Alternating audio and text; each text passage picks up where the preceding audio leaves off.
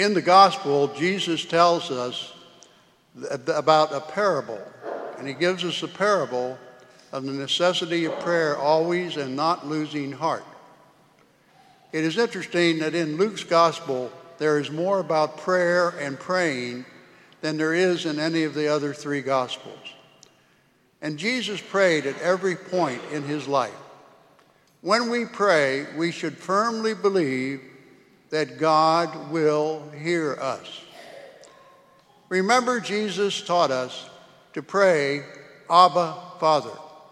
Now, that terminology is a form of intimacy with the Father. And a lot of us are still astonished at that and a little bit uncomfortable with it. Now, there's something realistic about the gospel's dis, uh, expression of prayer today. Each time Jesus says something like, hold fast, don't lose heart, pray that you may not be tested, pray that you may be you, you may always avoid the trials that are to come. These are not polite words, soft words of prayer. They are rather hard nosed.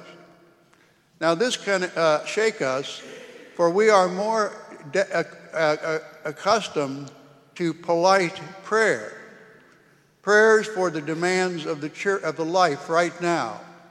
What is suggested here is almost being rude or demanding of God not what we are uh, uh, accustomed to.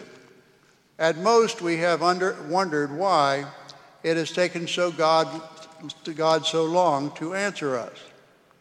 Can we survive as a people who put their trust in God's love? Do we trust God's love? Can we have the same strong conviction of God's love that Jesus did? Now, that's what we need to pray for. This is not about prayer, for example, when we pray for good weather, to win the football game, or to get, good grades. That's okay to pray for those things. But this is prayer at the very heart of our relationship with God. And it is meant to be more honest than polite. This is heart to heart about whether God loves us and is faithful and whether we trust His love. When we get testy with God in prayer, uh, it's usually when we think He's too slow to answer us and we're waiting for an answer. And when we nag God in prayer, it's because we think He has forgotten us and not answered us at all. If the unjust judge in the gospel would respond to pressure do you not think that the God who loves us would turn a deaf ear to our call? Jesus tells us that the real issue is whether or not we believe that God is with us in good times and in bad. Do we trust God's commitment to us? And remember, his answer to our prayers may not be what we ask for, because when we pray, we pray to change our attitude, not God's attitude.